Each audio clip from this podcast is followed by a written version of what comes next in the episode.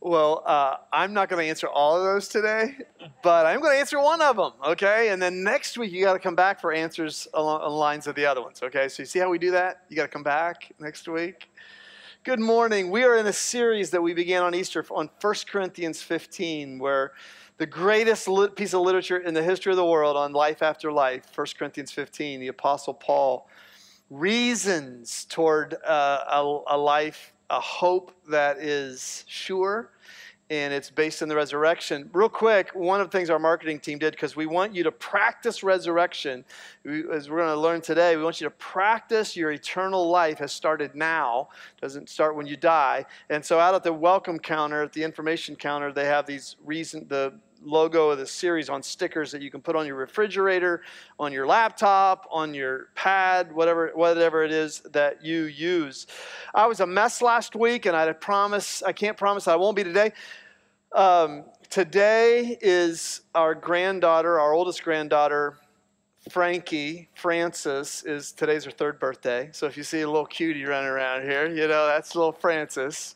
But the significance of her name is that uh, 11 years ago today, my mom died, Francis.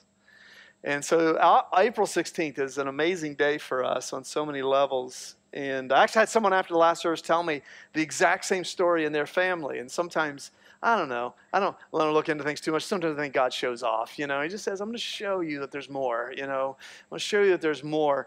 But if you're like me, Easter and then this subject matter, uh, I think because all of us are affected by life after life, uh, at some point you will be. uh, it's, it's just bursting with meaning and emotion, is it not? And last week I started by saying, let's, let's begin looking at this. And what Paul says is, brothers and sisters, I want to remind you of the gospel that I preached to you.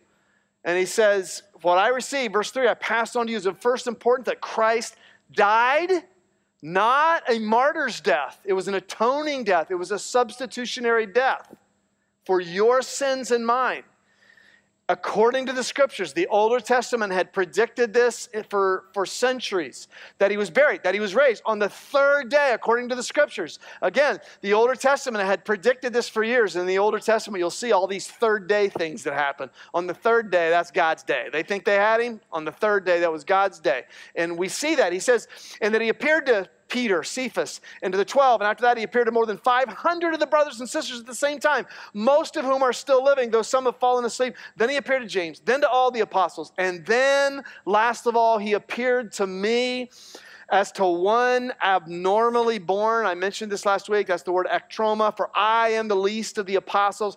Don't even deserve to be called an apostle because I persecuted the church of God, but his grace to me was not without effect. And it changed me. So, what I want you to see in reviewing that is this chapter, while it creates emotion in us, it has zero ounces of emotion in it. It is all rationale, it is all reason. He's not talking subjectively about the resurrection, he's talking objectively. He's not talking about philosophy in this chapter. Paul does that. He was a world class philosopher and scholar. He doesn't do that. This chapter is about not philosophy, but history. It's not feeling, but fact. And as you're going to see today, hopefully, before you leave here, why that is central to your faith. Why, though, does he do that? Why all the rationale? Why all the reason and deductive logic? Here's why. If you would have picked one of the most unlikely people in the history of the world who had everything to lose by believing in Jesus and uh, like one of the most unlikely people to say, this human being is divine and is worthy to be worshiped, you would pick Saul of Tarsus. You would have picked Saul of Tarsus. I mean, that ain't happening. that is not happening that this guy spends his whole life saying, This person is worthy of your worship. It went against everything in his Judeo centric tradition and hope and code embedded in him. He was the most unlikely of people. What brought this most unlikely of people to faith in that Christ? the resurrection. That's what did it. It wasn't feeling, according to him, as we'll learn, it was fact.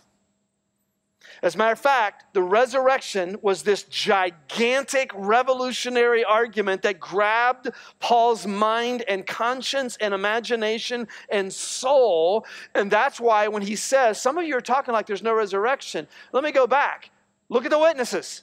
Look at the witnesses. Look at the empty tomb, the events, the eyewitnesses, the effects. Look at the, the empty tomb. Look at the eyewitnesses and look at the effect upon so many lives, including mine. You had Orthodox Jews who had everything to lose going around saying, He is risen. Christos Anesti. He is risen. And they went to their graves and suffered for that claim.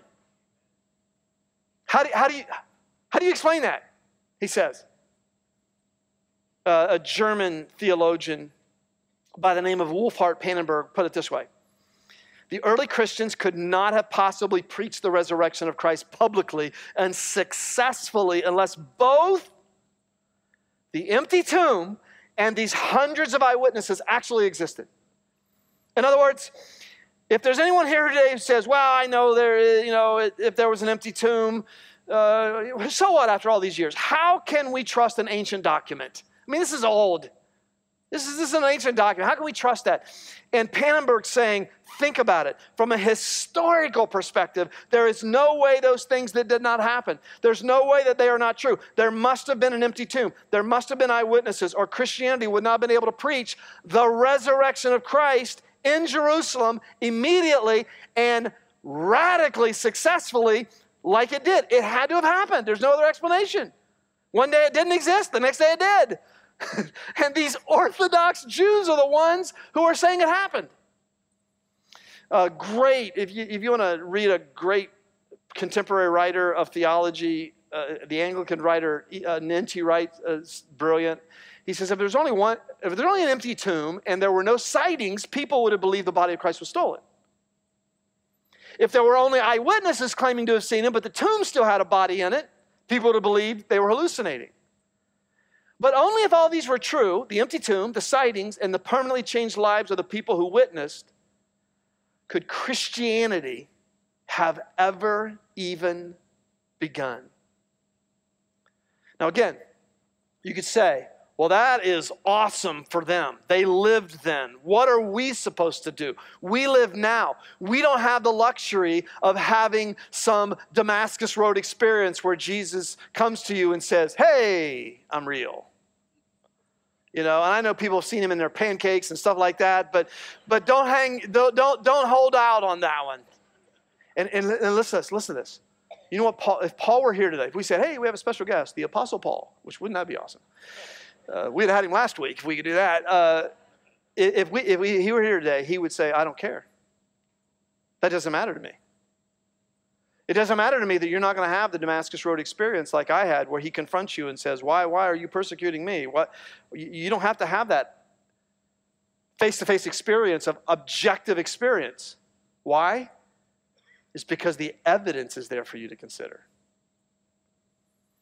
And uh, we see that in the book of Acts. We see him speaking to people like us, people who didn't witness it, but now are coming to faith because of the overwhelming evidence of the events, the eyewitnesses, and the effects.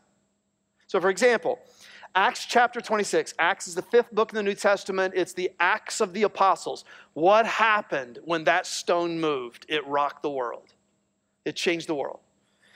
And it launched this movement. Well, Paul, who was Saul of Tarsus, the scholar, the theologian, the expert in the law, becomes Paul, the apostle, the preacher of the gospel, and he's imprisoned for it. This is really important to know that. It wasn't, hey, I came to Jesus and my batting average went up. That doesn't always work that way, does it? As you'll see in a minute why that's important. Paul, I came to Jesus and I got put in prison. And he's in prison. And at that point, Festus is the governor of Caesarea, and King Agrippa is the king of Judea and Galilee. And Agrippa's visiting Festus, and Paul's in prison, and they want to hear from their political prisoners. So Agrippa and Festus say, Hey, we want to hear from this Paul. We want to hear from Paul. We want to, we want to, we want to hear his claim. And so they bring him before them, and Paul begins to talk about the birth of Jesus, the life of Jesus, the death of Jesus. And then he says, he talks about the resurrection of Jesus. He got up from the dead, he conquered death. And at that point, Festus stops him. Look at this in Acts 26, verse 24. At this point, Festus interrupted Paul's death dance. You're out of your mind, Paul. Your great learning is driving you insane. Dead people don't walk. Dead people don't get out of the grave. Paul was a philosopher, very scholarly person. Festus is very impressed with all his academic reasoning and scholarship. But when Paul starts talking about the resurrection, Festus is speaking from a philosophical standpoint, and he says, uh, You lost me there. Dead people don't walk, it doesn't happen. And Paul calmly responds. Look what he says in verse 25 I am not insane, most excellent Festus. What I am saying is true and reasonable. It is reasonable. The king is familiar with these things, and I can speak freely to him, King Agrippa. I am convinced that none of this has escaped his notice because it was not done in a corner. He says, Paul's saying, Festus, I'm not talking about philosophy. That's not what I'm talking about. I'm talking about history. I'm not talking about the subjective realm. I'm talking about the objective realm. I did not have a subjective experience with Jesus. I did not want to believe in Jesus. I had everything to lose by believing in Jesus. I didn't want that. But when I saw that he was raised from the dead, I had to believe in him. I had to. I couldn't deny it. And he turns to Agrippa and he says, Agrippa, you know the public facts. These things that happened are a matter of public record. They were not done in a vacuum. You know these things. You know the tomb was empty. You know what the guards really said happened. You know about the eyewitness sightings. You don't want to deal with them, which he didn't. He didn't want to deal with this. He says it. He goes, I don't, I don't, I don't want to deal with this right now. And he says, I understand that. I didn't want to deal with him either. I don't want to believe in Jesus, but when I saw it risen from the dead, I believed in him not because of philosophy, but because of history. Not because of subjectivity, but because of objectivity. Not because of emotion, but because of reason. That's why. I couldn't help but speak about these things that I've seen and heard. And so this is really important because, guys, guys, you're in a culture that, that doesn't want this Jesus. Do you understand that? Why that text is so critical is because we live in a culture that doesn't want this Jesus. Here's the culture we live in. Oh, believe in your Jesus. Believe in your would be Jesus. If he fulfills you, good for you. That's good for you. If that, you'll hear this. You'll have friends who will say this. Oh, you believe in Jesus? That works for you? Good, good. It doesn't work for me. We don't want the Jesus that he's the only alive guy. The rest of them are dead guys. He's the way, the truth, and the life. His way is the way. God has opened up a way. It's for everyone, but we don't want that one. Because why? The same reason Pete, Paul didn't want him. We lose control. He's a threat. He's a threat. And, and gang, Paul's saying, I didn't believe in Jesus because he fulfilled me. I didn't want to be fulfilled in him. There was nothing fulfilling about him at all. He was a threat to my tradition, he was a threat to my code, he was a threat to my, my worldview. My righteousness, my control, I believed in him because I had to, the evidence of the resurrection. And I think Paul, if we said, hey, here's the Apostle Paul, he's with us today, he would stand up in front of us, self fulfillment centric Americans, and he would say, don't, don't talk to me about believing in Jesus because he fulfills you. Don't talk to me about that.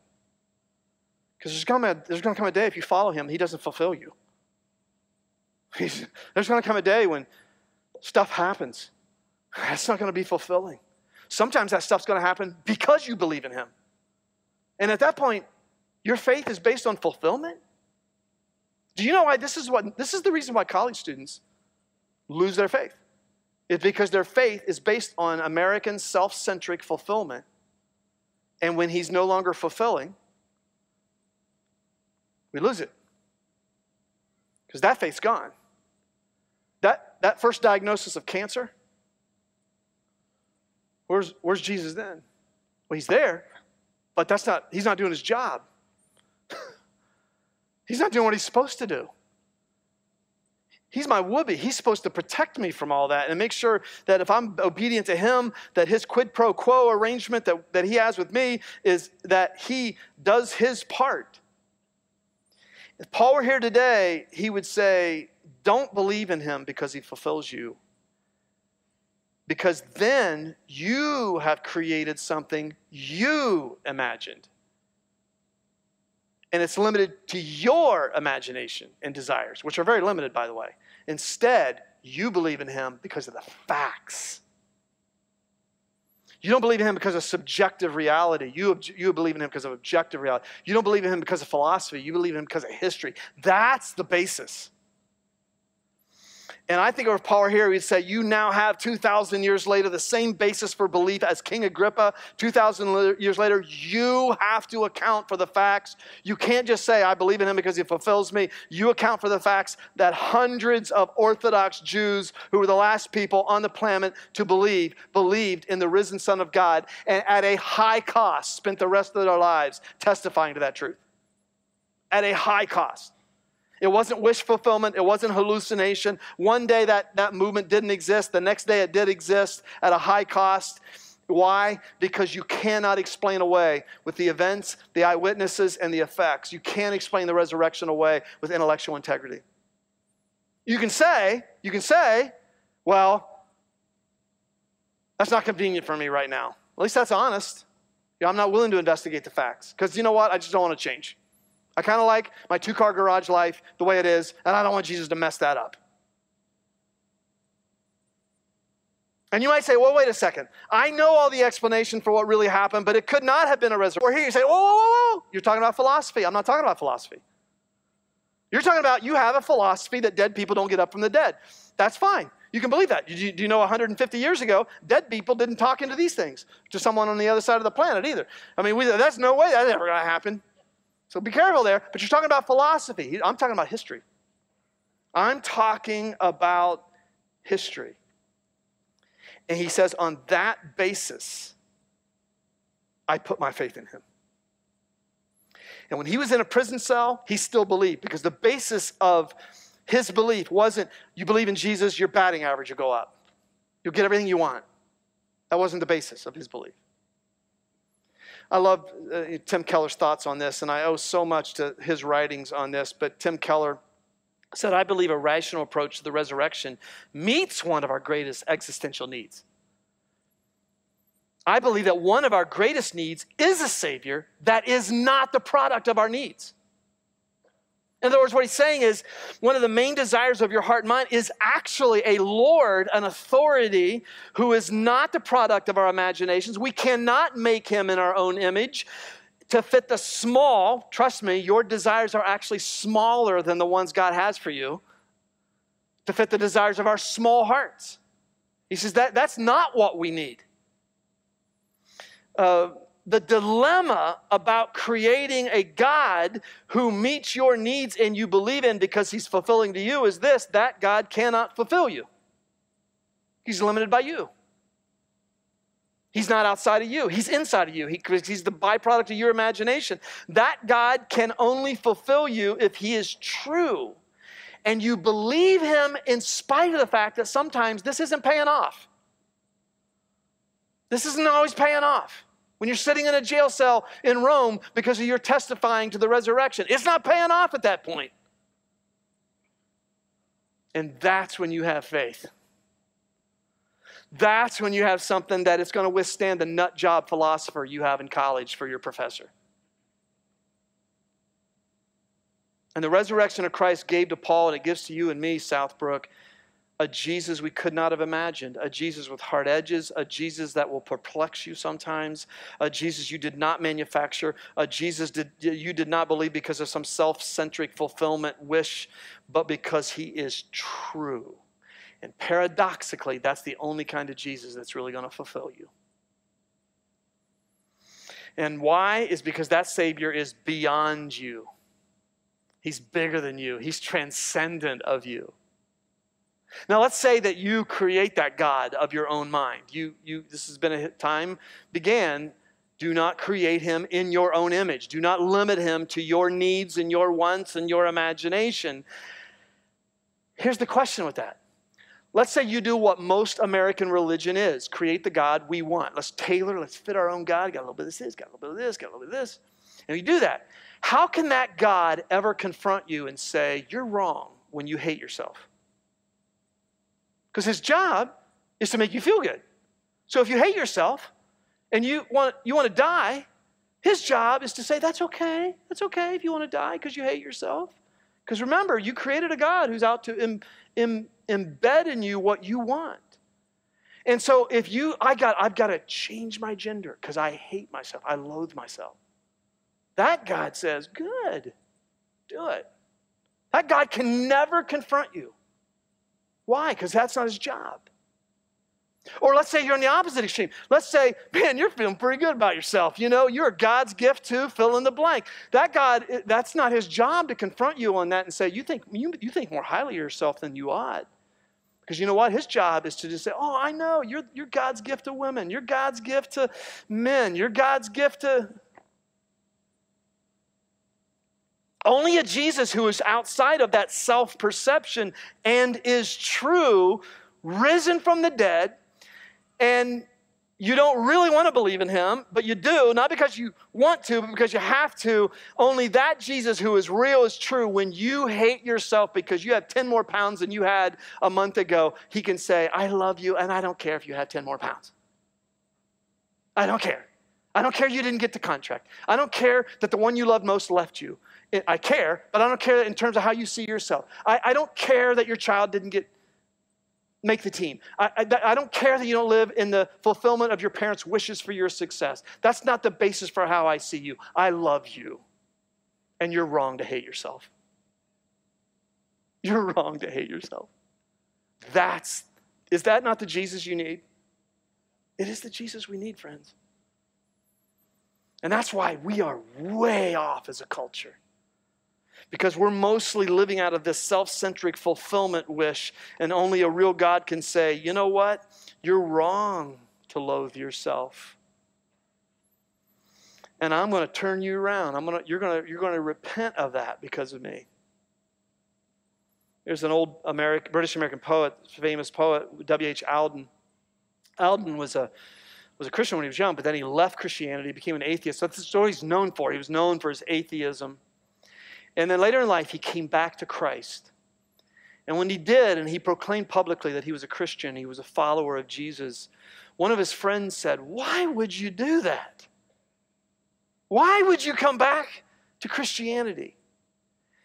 And in a brilliant answer, W.H. Auden said, I believe in Jesus because he fulfills none of my dreams. I believe in Jesus because he is in nearly every respect the opposite of what he would be if I could have made him in my own image. In other words, saying, I've read the New Testament. I've read the Gospels, and I realize I, is, Jesus is not a Savior that anyone would have made up because no one would have made up a Savior like this. He contradicts what I want. He defies my expectations every place. He is in every sense the opposite of what I would have conjured up, and, and, he's, and he's real. That's what I need. I need something that's real. And somebody asked you, well, what about Buddha and Muhammad? What about, what, what about Buddha and Muhammad? And Auden said this this is brilliant. This is at the heart of why we don't want to deal with this Jesus. He said, None of the others arouse all sides of my being to cry, Crucify him. In other words, he's a threat to me. No, there's others are a threat to me because they're about my self fulfillment. He's not about my self fulfillment, he's about truth, he's about reality. And sometimes I crash against reality. And I need someone who, when I crash against reality, says, You just crashed against reality. It'll turn me around. And he says, This one's different. That's the kind of Jesus who can turn you around. That's the one I want. Now you say, Wait a minute. What does this have to do with life after life? Well, it has everything to do with this.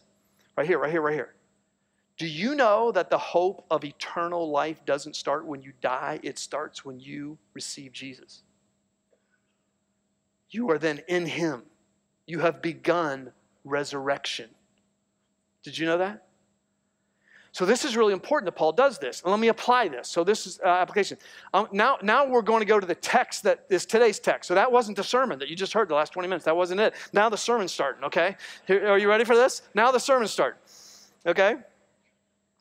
Um, 1 Corinthians 15 and starting at verse 12.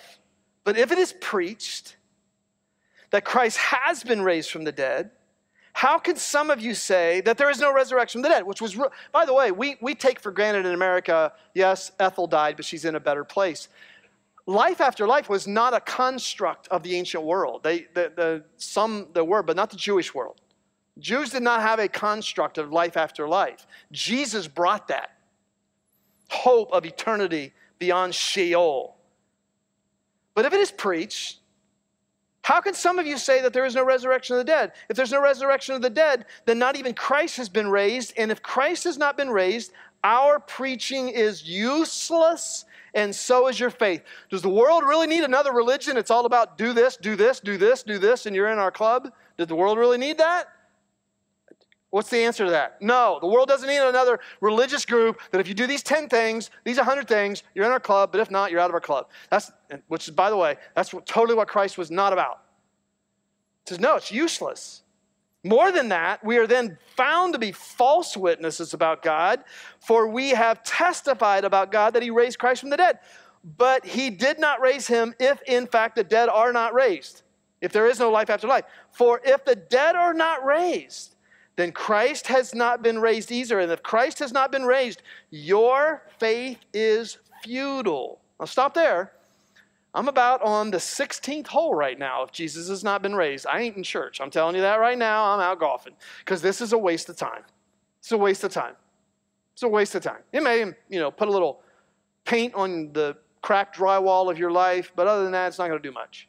There's no hope in that. It's transcendent. He says it's futile. And look at this. Look at this you are still in your sins. Ooh. Then those who have fallen asleep in Christ are lost. If only for this life we have hope in Christ, we are of all people most to be pitied. So this whole thing's a sham. It's not worth your time, it's not worth your attention if indeed Christ has not been raised. Now, I want you to focus on something. Look at this application, why this is so critical to how you live your life right now, right now, this today. I guarantee you this affects all of you who are old enough to have sinned, which is over two for sure. uh, yeah, there are two year old sinners. Have you seen them lately? Uh, yeah, they, they're real. Um, now remember that. Remember this. So first of all, he says. So so look at this. I'm the least of the apostles. I don't deserve to be called an apostle because I persecuted the church of God. Now, I don't know what's on your sin resume, but killed Christians is probably not on there. I, am just going to guess that I killed Christians in the name of God. And Paul said, That's on my resume. He says this in a number of places, 1 Timothy 1. He says it in a number of places. How did Paul get past his past? Because it's the same way you will too the things that are in your past that you go, how do I get past that defining me? How do I get past that so affecting my self image? How do I get past trying to prove myself and even religiousize myself out of that? How do I get past that? How did Paul get past it? The resurrection. That's how he got past it. He says, he says, if Christ has not been raised, your faith is futile, you're still in your sins. And oh, by the way, the implication is that he says, I am too, and I'm in trouble. I am in trouble. I am in deep religious doo doo if, if it is all about what's on your resume, resume is what you've done. But Paul says this because of the resurrection, I realize now it's not what Paul could do, it's what Christ has done. You see, you say, what is this, how does this apply to me? You and I, in this culture, we base our self image on our performance. Are we meeting standards? Are we pleasing people? Our usually comes from our family of origin, our self perceived, this is a success. This is someone who should have self esteem. And it usually has to do with looks and grades and achievements, houses, cars, those kind of things. And so we've been, our, our brain has to be transformed by the renewing of our mind because our basis for self worth is Am I meeting those standards and pleasing people? That was not Paul's basis. It used to be. It used to be. His basis, look at this, friends. His basis was this. His basis was I am so wicked that Christ had to die for me. I couldn't do it on my own. And I am so loved that Christ was glad to die for me. And both are true. Both are true.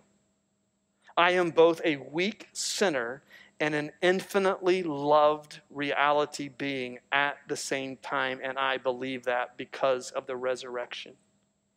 Because of the resurrection, I am not in my sins. Now, what does that mean, in my sins? What does that mean, in my sins? Well, let's say you commit a crime, and that crime says, This is your third strike, three years. No ifs, ands, or buts. Three years, you're doing three years.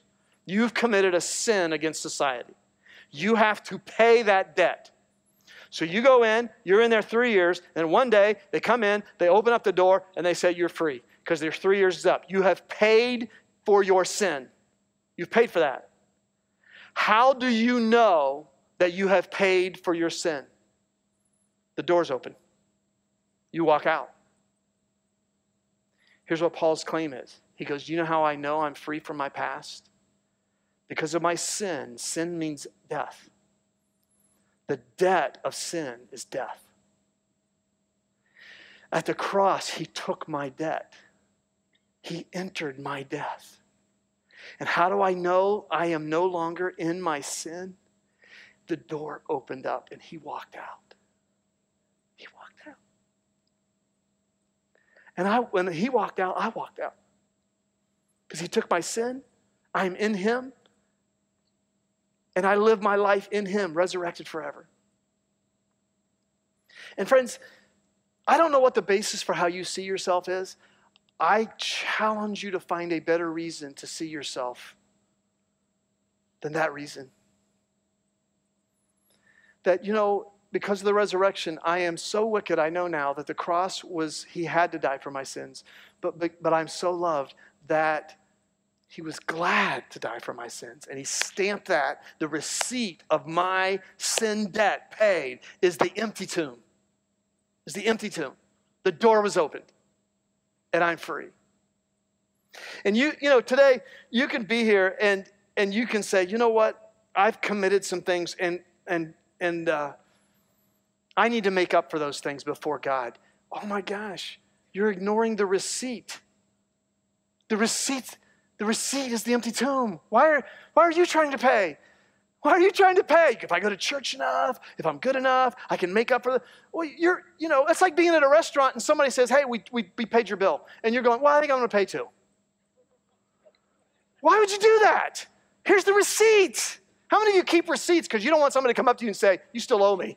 You still owe me. Why do you keep that? Because you can say, I'm free from that debt. And, and the empty tomb, Paul says, is our receipt. And what Christian growth is, is that becomes more and more the basis for how you see yourself. Your mind that used to be self fulfillment, success according to America, that's how I see myself. My mind is slowly transitioning to I am in him. I am no longer in my sins. I'm in the resurrected one. And when God sees you, he does not see your record, he sees his record. Like, who makes this up? Who makes this up? And nothing will take the place of that. Go ahead, build the bigger, bigger, bigger, bigger, bigger, bigger houses. Get the better car. Get, get the better. Do all that. Just do all that. And when you and when you and when you're done, Jesus will be waiting for you because he's real. He'll be waiting. He'll wait for you. So here's what I want us to do. I want us to take some time today because it really is. Growth is every day you wake up, you know, I am in Him. I am in Him. I'm not my failures. I'm not my sins. That's my record is not the record. When He sees me, He sees the risen one. I am in Him. And so I want you to, before you leave today, at least take a few moments to just sit in your seat and say, I am in him, the resurrected one. I am in him, the resurrected one. Say that with me. I am in him, the resurrected one. I'm not in my sins. I am in him. If he was not raised, I'm still in my sins. The converse to that, he is raised. I am not in my sins. I am in him, the resurrected one. And if you're ready, take the communion today. Because you know, communion, we always think communion is just about the cross. Communion is not about the cross. It's about this body. This, this didn't stay dead. this, this is the receipt. I'm holding the receipt of the living Christ for me, for us. So take some time to begin your journey of transforming your mind and begin living your eternal life today. Today, you can start your eternal journey. Amen. Anybody want that? Does anybody here want that?